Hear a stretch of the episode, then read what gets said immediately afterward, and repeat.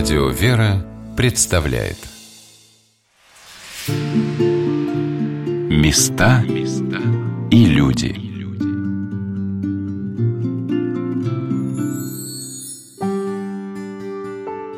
Мне кажется, самым большим даром, которым наградил нас Господь, является возможность узнавать многих и многих людей. Мы встречаемся с ними в разные годы нашей жизни, при различных обстоятельствах. Некоторые из них нас восхищают, удивляют, радуют. И через каждого человека мы все больше узнаем о Боге, о Его силе, о Его любви и о Его милосердии. Здравствуйте, дорогие друзья! У микрофона Анна Шалыгина. Сегодня я познакомлю вас с теми, кто создал удивительный дом слепоглухих в Пучково.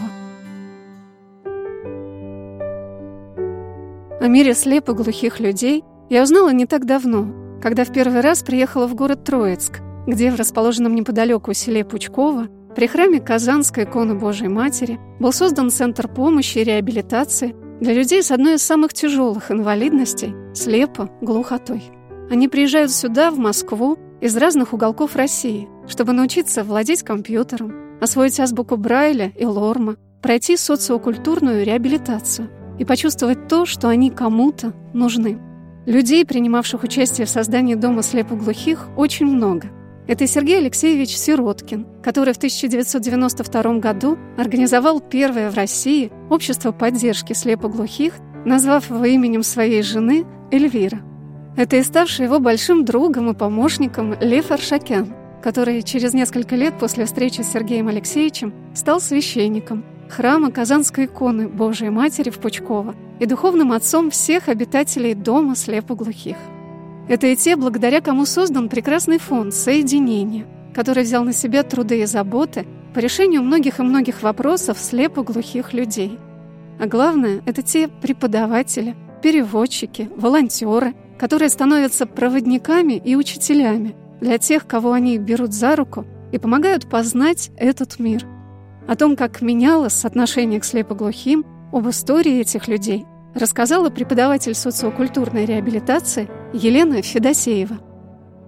Вообще проблема слепоглухоты, она не появилась сегодня. Слепоглухие люди существовали всегда. Единственное, что менялось, конечно, отношение к этим людям. И до конца 18-го, начала 19 века предполагалось, что слепоглухой человек, человек, не имеющий ни зрения, ни слуха, абсолютно не способен к обучению, не способен к тому, чтобы получить профессию или как-то реализовать себя в жизни. Так полагали даже виднейшие люди. Того времени и религиозные деятели, философы, научные деятели предполагали, что слепоглухой человек, если это грубо звучит, что-то вроде овоща, который не способен ни на проявление человеческих чувств, ни на интеллектуальную работу. И, наверное, первый человек, который взбудоражил общественное мнение своим примером, это слепоглухая американка, поэтесса Лора Бриджмонт, которой удалось впервые получить образование в школе доктора Перкинсона, это в Бостоне. Школа существует до сих пор. В школе она смогла выучить рельефно-точечный шрифт, смогла изучить жестовый язык, смогла получить такое начальное образование, которое позволило ей в дальнейшем уже на протяжении своей жизни читать и писать какие-то дневниковые записи вести, рассказывать о своих ощущениях, знакомить общественность вот с миром слепоглухого человека. Она занималась ремеслом, могла обеспечивать себя и стала вот таким первым, наверное, первой ласточкой в мире образования слепоглухих людей. Эта история настолько всех взбудоражила, очень многие стали о ней рассказывать, писать, и в том числе писатель Чарльз Диккенсон написал роман, который называется «Американские заметки», посвященный как раз этой истории Лоры Бриджмонт. И этот роман помог другой слепоглухой женщине, тоже американке, Эллен Келлер. Наверное, про Эллен Келлер наверняка знают очень многие. Мама Эллен Келлер, мама слепоглухой девочки, прочитала роман Чарльза Диккенса об истории Лоры Бриджман и поняла, что ей тоже очень нужно образовать своего ребенка. Пригласила учителя из бостонской школы, и произошла история о преобразовании слепоглухого ребенка, который никак не мог воспринимать этот мир, который никак не мог общаться, не, не шел на контакт со взрослыми людьми, с детьми, не мог построить отношения. И как из такого непонимающего ребенка, закрытого для мира, появилась, родилась очень интересная женщина, философ, писатель Эллен Келлер, которая действительно заговорил весь мир. С ней были знакомы очень известные люди, и Марк Твен, и Максим Горький. Каждый считал своим долгом оставить о ней воспоминания. Как ни странно, это действительно все были женщины, и, наверное, вот третьим ярким представителем этой пляды была Ольга Скороходова. Ольга Скороходова называют советская Эллен Келлер. 20 век, советский период, умерла на 86 году, родилась в начале 20 века. И Ольге Скороходовой удалось, помимо получения образования, она стала первым слепоглухим кандидатом педагогических наук. Благодаря Ольге Скороходовой, ее содействию, ее работе в России появилась школа в 1962 году, школа для слепоглухих детей в Сергиевом Посаде. Эта школа, в свою очередь, тоже, конечно, при поддержке государства, помогла четырем выпускникам, имена которых тоже стали известными во всем мире. Это Александр Суворов, Сергей Алексеевич Сироткин, Юрий Лернер и Наталья Корнеева, четыре выпускника Загорского детского дома, смогли закончить Московский университет. Александр Суворов стал профессором, стал доктором наук. Сергей Алексеевич стал кандидатом наук. К сожалению, Юрий Лернер достаточно рано умер, а тройка из,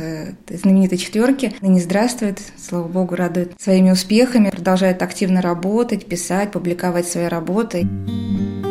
Об этих удивительных примерах Елена рассказывает на занятиях по социокультурной реабилитации для слепоглухих, которые приезжают на четырехнедельные курсы в Пучково. Эти судьбы заставляют задуматься, по-настоящему взбудораживают не только инвалидов. Лена рассказала о замечательных людях, занимающихся в наши дни искусством, творчеством. Это поэт Ирина Поволоцкая, писатель, актриса, член Союза писателей России. Александр Сельянов, единственный в Европе скульптор, опирающийся только на тактильные ощущения, создающий свои работы в реалистической манере. Безусловно, все эти прекрасные люди стали такими благодаря божественному дарованию. Ну и, конечно, тому, что рядом с ними с самого детства были те, кто их любил, в них верил и им помогал изначально зависит от э, человека, независимо от того, есть ли у него инвалидность или нет. Нужно понимать, что есть и абсолютно здоровые люди, которые не хотят развиваться, не хотят стремиться к чему-то и не интересуются окружающим миром, хотя у них для этого есть абсолютно все возможности. Это, наверное, изначально должен быть какой-то внутренний огонь, внутреннее стремление, заложенное, наверное, родителями, семьей. И мне кажется, деле и образования, и реабилитации человека с инвалидностью первое место играет не школа, не реабилитационная информационный центр, а именно семья и его родители. То есть желание родителей помочь ребенку, открыть ему этот мир, помочь ему стать максимально самостоятельным, независимым, интересным человеком. И в связи с этим очень хочется вспомнить слова Ирины Поволоцкой, которая говорит, мне не нужно ни зрение, ни слух, мне нужна жизнь. И вот этот вот интерес к жизни, возможность э, интересоваться этой жизнью, вот это, наверное, самое главное. Со стороны здоровых людей, со стороны общества, одна из важных задач помочь человеку с инвалидностью, в том числе слепоглухому человеку, человеку а, открыть этот мир, дать ему возможность в этом мире работать, взаимодействовать, общаться и проявлять себя в этом мире. Меня поразили слова Ирины Макаровой, работающей завучем в доме слепоглухих Пучкова. С супругом Сергеем они стояли у самых истоков создания этого центра, о том, что иногда к ним приезжают инвалиды, которые в своих семьях со своими близкими совсем не общаются. Часто их родные даже не изучают жестовые языки, на которых они могли бы разговаривать, помогать им. А здесь, в этом доме, я увидела множество людей, которые, как заботливые мамочки, кружатся вокруг своих чад. Причем чаще всего слепоглухие люди уже в возрасте, а все педагоги, волонтеры и переводчики достаточно молодые. Ири Лев Аршакян, который стал духовным отцом для всех, кто приезжает и работать, и учиться, с неуловимой отеческой теплотой и заботой представлял мне каждого человека. Первое очень яркое впечатление на меня произвела переводчик Инесса Беликова, которую батюшка назвал Инесса принцесса. Она действительно необыкновенна. Какое-то очень гармоничное сочетание обаяния и красоты с живостью и внутренней силой. Инесса рассказала, что ее родители были глухими людьми, и этот мир с самого детства для нее был очень дорог и близок. Мне как-то всю жизнь тянуло вот именно работать с людьми и что-то такое делать полезное, что-то вот доброе, что-то такое социальное. То есть всегда хотелось, было у меня такое желание. Я подумала, что я больше не хочу этих бумаг, всех этих бизнесов и вообще вот этого всего, вот этого бешеного ритма. Как-то думаю, что я могу? Ну, могу переводить, в принципе. Мама меня тоже так поддержала. Я нашла через интернет объединение переводчиков. Приехала, меня, в принципе, сразу же взяли. У нас большой дефицит переводчиков просто для глухих, сурдопереводчиков. А уж про тифло сурдопереводчиков, которые переводят слепо слепоглухим, я уж вообще молчу. Я вот два с половиной года отработала в этом объединении, сотрудничала тоже с разными организациями, которые нуждались в переводе. И случай меня привел, я познакомилась в одной экскурсионной поездке, познакомилась с нашим вице-президентом, теперь уже нашим здесь, Надеждой Владимировной Голован. То есть меня распределили на таком экскурсионном выезде переводить Надежде Владимировне. Я ей очень понравилась. Я не успела доехать до дома. Мне пришло сообщение от Надежды Владимировны, что она и ее супруг очень хотят со мной увидеться, познакомиться. Во время экскурсии мне Надежда Владимировна рассказывала, что планируется вот открытие такого дома, и уже как бы вот существует, но еще не на постоянной основе, что очень нужен переводчик, что переводчики были, но их сейчас нет. И вот на следующий же день буквально я приехала сюда, посмотрела дом, так все очень интересно было. Со льва увидела. Как раз в этот день были курсы допоздна. Меня вот отец Лев сразу стал приглашать работать. В доме слепоглухих в течение четырех недель со слушателями, как их здесь называют, проводятся различные программы компьютерной грамотности, изучение азбуки Брайля.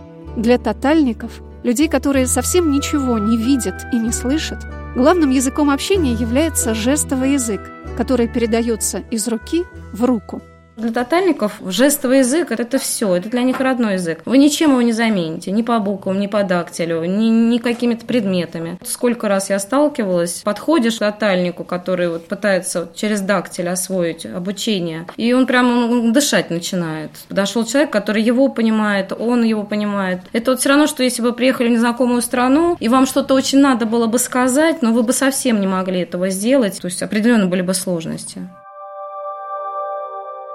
Инесса, как человек, который почти со времени основания дома принимает самое активное участие в его жизни, рассказала, как здесь все происходит. Хочу сказать, что вот все сотрудники, у нас нет вот четко, вот это вот преподает человек, а вот этот только возит, а вот это только переводит. Нет, совсем нет. То есть мы здесь вообще и дудец, и женец. Первый год помню, когда еще многих не было. Здесь очень много что приходилось вести. Мы тут и пекли, и гуляли, и куда-то ездили. Если кто-то болел, там и носили чай в постель с медом. Это все, это как бы такая всесторонняя реабилитация. Может, кто-то думает, что здесь только знания. Кто-то приезжает, потому что знает, что здесь священник, здесь храм есть, кто-то отдохнуть хочет приехать, допустим. На самом деле каждый здесь находит что-то свое. Я больше чем в этом уверена, я знаю много примеров, и люди отсюда уезжали, у них прекращалась депрессия, они вообще увидели жизнь свою другими глазами, какие-то новые увлечения появились. Я вот знаю сейчас двоих ребят, благодаря Сереже Щепотину, который проводил, допустим, музыкальные занятия, но это такие вот явно, их очень много этих примеров. Ребята сейчас приехали сюда в тяжелой депрессии, а сейчас они вернулись домой, у них вообще вообще жизнь началась, они накупили себе уже гитары, сидят и занимаются. Я представляю, как здорово, что они теперь могут сидеть, заниматься каким-то интересным делом, осваивать э, игру на гитаре, песни слушать. Друг с другом, я знаю, через сеть ВКонтакте они видеоуроки до сих пор продолжают, поддерживают друг друга. Я считаю, это вообще замечательно. Кто-то в храме себя нашел. Многие приезжают уже в пожилом возрасте, принимают здесь крещение. Каждый человек, работающий в этом доме, привносит в его жизнь что-то свое, особенное. Администратор Сергей Макаров рассказал, как он в воскресные дни возит ребят, как их часто называют, в бассейн. В воскресные дни мы после службы в бассейн ездим, парную. Мы ездим на источник окунаться. Последний раз мы ездили с Юрой с нашего. Если это источник, это же надо его подвести. Все, так да? вот и происходит. Молимся, раздеваемся, окунаемся врач вместе. Нужен, и врач с нами тоже есть. Врач сначала дает добро. Они же первый так, раз, наверное. Многие первый раз, да. И... Это уникально для слепоглухих. Все они живут воспоминаниями. Для них просто пребывание здесь – это такое яркое пятно на всю жизнь. окунуться в слепоглухому Понятно, что это их добровольно волеизлияние, то есть мы никого не ведем никуда. Если люди очень хотят, потом еще и врач там, если разрешит, то, конечно же, мы приветствуем. Я, например, для, для слепоглухих очень здорово окунуться. А да. какой источник отсюда? Отсюда мы ездим на Ксении Петербургской. А где? В деревне Евсеева. Ездили еще на Красной Пахре, источник Черниговской иконы Божьей Матери. Mm-hmm. Но это вообще древний источник, там с 1700 какого-то года, там про этот источник в летописях даже написано. Сергей рассказал, как он присоединился к работе над созданием этого дома. Когда батюшка познакомил меня с Сергеем Алексеевичем, это президент Эльвиры нашей, дома еще не было, но это как бы назревалось все, и, и батюшка мне вот сказал, бы, можно было бы поучаствовать в этом деле. И я несколько дней ходил вот с этим, ну, варился, думал, и потом, ну, я просто я понял, как бы это было здорово на самом деле. Вот, работать и приносить какую-то пользу вот, людям слепоглухим. Это же, ну, я не знаю, для меня это было такое какое-то потрясение. Я так захотел, все это началось. Это 13-й год, да, наверное, был. Батюшка, отец Лев, объединяет всех обитателей этого дома в большую дружную семью. Мы сидели все вместе, тепло общаясь, и Сергей и Ирина Макаровы рассказывали о том, как все это начиналось, когда этот дом передали слепо-глухим. Интересно, вы когда освободили весь дом от школьных вещей, учебников, думаю, ну все, ну слава богу, эта работа закончилась, а потом сидим, а ведь дом-то пустой, ведь у нас вообще ничего не было, ни стульев, ни столов, ни кровати. Сначала у нас были раскладушки, ни занавесок. Мы какие-то здесь первые столы купили и прям такие фотографии делали, ой, какая красота. А вот так вот сравнить, что сейчас и что было раньше. А на ну, практике эти столы оказались... Мы красивые выбирали столы, но они на тонких ножках, и не, они непрактичны. А ребята невидящие, они же их сбивают, и он садится, стол шатается, и все вибрирует, все стаканы разливаются. И все опытным путем, сейчас посмотрите, обратите внимание на ножки какие вот массивные, что этот стол, он как бы вот ну, садишься, вот стакан уже не разольешь. Так что вот и все так вот опытным путем все благоустраивали. Ирина вот здесь вот приносила свою любовь свою, можно сказать, вот как обустроены все комнатки, настолько это все по-домашнему, по-уютному. И очень многие ребята уезжают отсюда, вот сравнивают наш дом, ну как в раю, говорит, побывали. Для того, чтобы слушатели дома чувствовали себя как в раю, ощущая теплоту и участие в их жизни, получая большое количество знаний и навыков, которые пригодятся им в дальнейшем, эти скромные труженики дома слепоглухих, конечно, прикладывают очень большие усилия. За внешней легкостью и радостной атмосферой стоит ежедневный тяжелейший труд с инвалидами. Переводчик Инесса Беликова считает педагогов этого дома героями. Это действительно так. Всем тяжело, кто работает с тотальниками, это очень непросто. Каждый день с утра до вечера проводить с ними время, отдавать им свои силы, эмоции. Действительно непросто. Это вот горстка наших преподавателей, я всегда просто восхищаюсь, что считаю их супергероями, которые вот каждый заезд, неделю за неделей. У нас отпуск только один раз в году небольшой, и зимой вот, вот эти праздничные дни. Все остальное время это у нас сплошные заезды, поэтому очень непросто. Я считаю, вообще здесь случайных людей нету, не остались все, кто не могли здесь работать, они ушли. Здесь невозможно себя заставлять работать, если ты чего-то не можешь или очень не хочешь. Ну или это рано или поздно прекратится. Сегодня на волнах радио «Вера» мы рассказываем об уникальном месте. Это дом слепоглухих в Пучково. Мы сидели с преподавателями и переводчиками этого дома в уютной трапезной, где устроен молитвенный уголок с большим количеством икон, где сотрудники дома каждое утро совершают перед работой небольшое молитвенное правило, к которому могут присоединиться и те, кто сюда приезжает. Были такие моменты здесь, когда атеисты, такие коммунистической закалки, вот такие люди, полностью отрицающие Бога вообще, и эти люди приходили к Богу и оночки просили уже. И... Потому что многие с детства крещенные приезжают, но они не выцерковленные люди, не ходят в храм, не знают, что это такое, как вот жить можно с Богом. Это уже не одиночество. Смягчаются люди.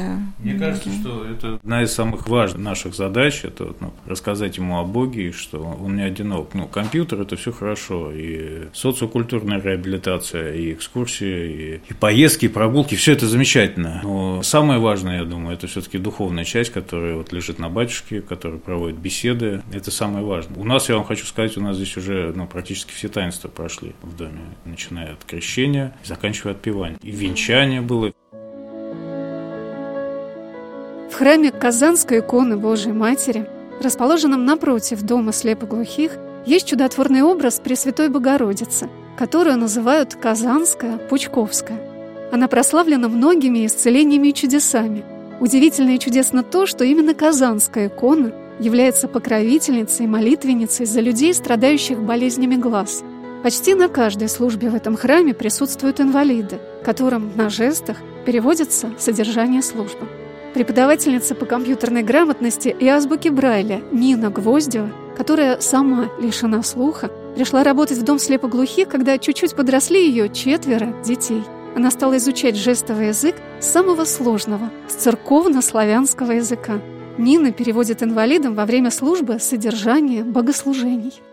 Жестовый язык я начала изучать не с обычных, того, с чего начинаю. А с чего начинаю? Дом, семья, цифры, буквы. А мы начали с какой-то очень сложной, интересной, красивой темы перевод богослужения, который вообще считается высшим пилотажем, как я выяснила вдруг случайно. Поэтому для меня жестовый язык очень красивым был с самого начала, необыкновенно, просто красивым. Это как какая-то вот живопись, да, вот такая в воздухе, это как танец. Поэтому, может быть, так жестовый язык, он с самого начала был чем-то очень необыкновенным, и то, что хотелось узнать, изучить и с этим работать. Максим Пузаков, переводчик, преподаватель компьютерной грамотности, языка Брайля, психолог, присоединился к работе дома полтора года назад. Он рассказал о том, как выбрал для себя эту специальность. За этим выбором стоит так много настоящего. А батюшка сказал о том, что приход сюда Максима не случайен – я лично закончил МГППУ, Московский городской психолого-педагогический университет, факультет специальной психологии, ориентирован вот на инвалидов. Ну, психологов у нас и так много, это как-то даже неинтересно, и я решил попробовать вот с инвалидами. Изучал я на своем факультете как глухих, так и слепых, и аутистов, девиантных подростков. В общем, все сразу. Курсовую уже надо было писать по какой-то одной теме, и я выбрал глухих. И вот так как-то я про глухих больше всего знал, и так у меня и сложилось. Совершенно случайно я узнал, что у меня двоюродный дедушка был глухой. Про дом я узнал от мамы, которая узнала от своей подруги, которая та узнала от своей другой подруги. В общем, вот так я узнал об этом доме. Я как раз на тот момент выпустился из университета и искал работу по своей специальности. Ну и вот так случайно я узнал об этом доме. И что, приехали устраиваться на работу? Знаете, какого числа? Да. 2 июля. Это день памяти нашей Пучковской Божией Матери. Это один из самых главных наших праздников. Вот этот день мама приехала с, с Максимом, Максимом к нам сюда. И, конечно, понял, что это не просто так. Это он привел сюда Божий промысел. Мне просто хотелось работать. На самом деле, это было и недалеко от дома, это и по моей специальности. И на одном энтузиазме только я уже... Ну как, я еще в университете освоил дактиль, но уже тут я его лучше освоил. Быстрее на нем стал общаться. Жестовый язык, Брайль освоил, здесь. Лорн, да, все здесь. А что, вот здесь на этих курсах? Или ребята Инесса учила? Ну да, я ходил на курсы. Конечно же, Инесса помогала в этом деле. Ну и сам, когда все это воспроизводишь, это намного лучше и быстрее да? учится, да. Я еще с ребятами езжу по субботам на экскурсии. Там надо хорошо уже знать жестовый и так я осваиваю. В разные места, очень в разные. На этой неделе будет экскурсия в Покровский монастырь. К Матронушке. К Матронушке, да. Что им интереснее всего? То, что можно потрогать, конечно. Вот это они любят больше всего. А если стоите к мощам, разрешают потрогать? Ну, пропускают без очереди, конечно. Чуть больше времени Чуть дают больше. там. Что для них важно? Вот прикоснуться? Конечно, им все важно, абсолютно все, да. Чем удивляют? Вот эти люди? Бывают те, которые даже лучше, чем полноценные да? люди. Вот, например, сейчас у нас Аля с Зоей, они сестры. Зоя, она, ну, не слышащая и немного видит издалека. А Аля, ее сестра, она тотально слепоглухая. Но, тем не менее, это ей совершенно не мешает жить. Она и огородом занимается, она и с мужем по магазинам ходит. То есть у нее, можно сказать, полноценная жизнь нормальная. Как бы это и удивляет больше всего. Ну, к сожалению, это редко встречается встречается. В основном те, которые, в принципе, не знают, как вести себя в мире скорее, и им нужен сопровождающий.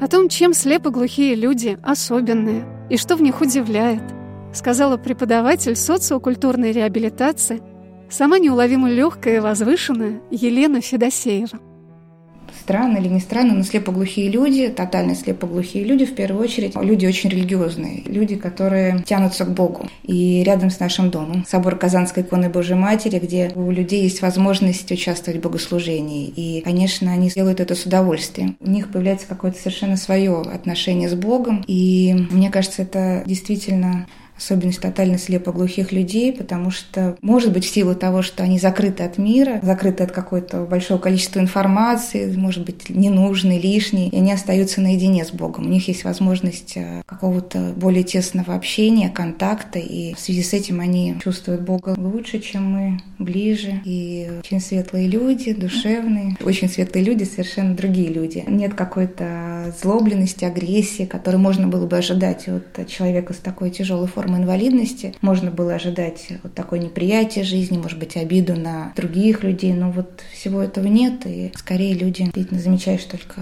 доброту, желание общаться, желание контакта. Это люди очень контактные. Вот для меня действительно стало, наверное, совсем новым в общении со слепоглухими людьми это постоянная возможность прикосновения, потому что человек тебя не видит, не слышит, и он хочет коснуться твоей руки. И вот это вот тоже, чему мы на самом деле в обычной жизни не привыкли, потому что нарушает наше личное пространство, к тому, что мы сердимся, когда кто-нибудь толкает нас в метро или берет за руку, когда мы этого не ожидаем, то для слепоглухих людей это такая норма жизни. Ты не видишь, не слышишь, и ты стараешься прикоснуться к человеку, потому что через руку ты будешь с ним общаться, через руку ты поймешь настроение человека, его состояние его души.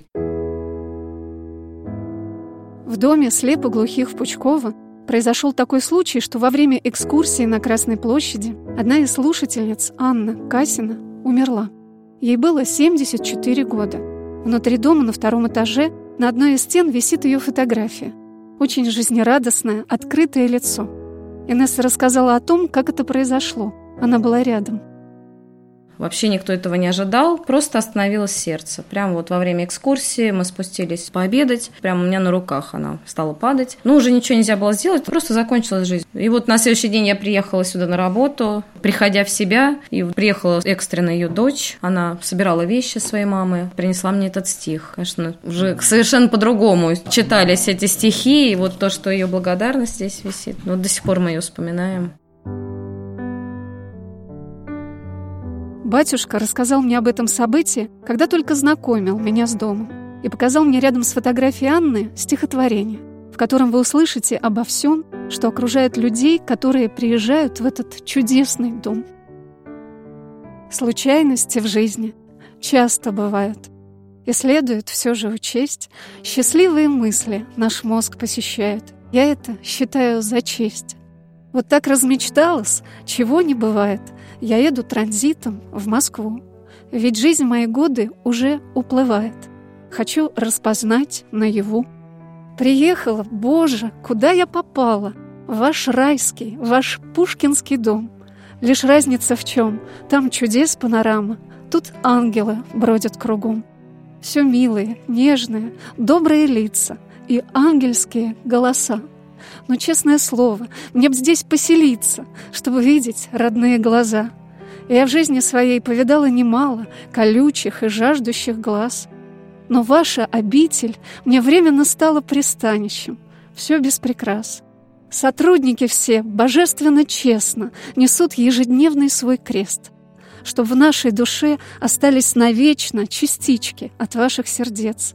Желаю вам всем бесконечного счастья, достаток, добра перезвон, чтобы в домике вашем ушли все ненастья, и мой вам нижайший поклон.